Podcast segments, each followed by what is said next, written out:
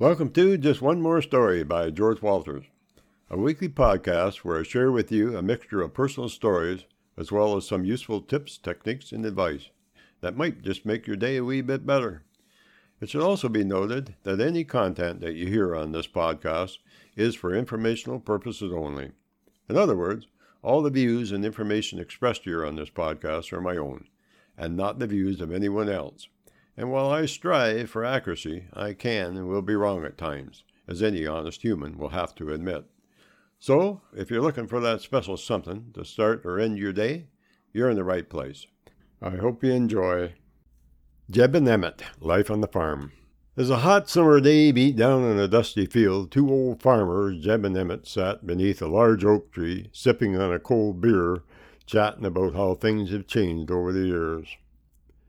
You know, Emmet, said Jeb, his drawling voice as slow as molasses, I remember when this whole area was nothing but fields as far as the eye could see. Now it's all covered with them darn subdivisions. Ain't no room left for us farmers to do what we do best. Emmet nodded in agreement, his bushy gray beard bobbing up and down. I hear you, Jeb. Seems like every time I turn around there's another housing development popping up. Them city folks just keep on comin', and they don't care none about us farmers. Jeb, uh, he took a long swig of his beer and wiped his brow with the back of his hand.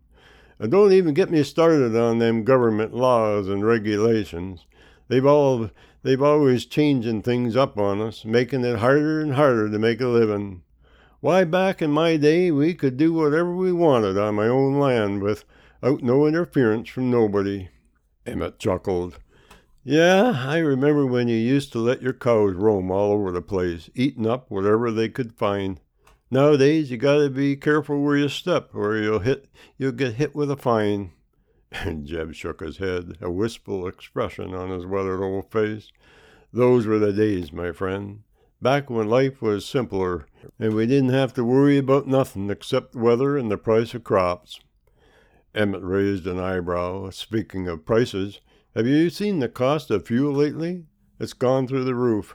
Makes it hard to keep the tractors running and the fields plowed. Jeb nodded, his face grim. You got that right, and don't even get me started on the cost of fertilizers and pesticides. Seems like everything just keeps getting more expensive. Jeb nodded. Yep, I reckon they think food comes from the grocery store, not the ground. They're so far removed from nature they probably think a cow is just a funny looking dog. They both chuckled at the thought and took another swig of their beers. But you know what the worst part is? Emmet asked. What's that? Jeb replied. The price of beer. Back in our days, we could get a cold one for a nickel. Now it's like they're charging gold nuggets for a pint. Jeb laughed. You got that right. But you know what they say a farmer's work is never done, but a farmer's beer is always cold. Emmet nodded. Amen to that, brother. Amen to that. The two old farmers then sat in silence for a moment, lost in their thoughts. Then Jeb spoke up. But you know what, Emmet? Even with all the changes and the hardships, I wouldn't trade my life as a farmer for nothing. There's just something about the land, about working with your hands that can't be beat. Emmet grinned and clapped his friend on the back. You're right there, Jeb. We may not have much, but we got each other and this beautiful land.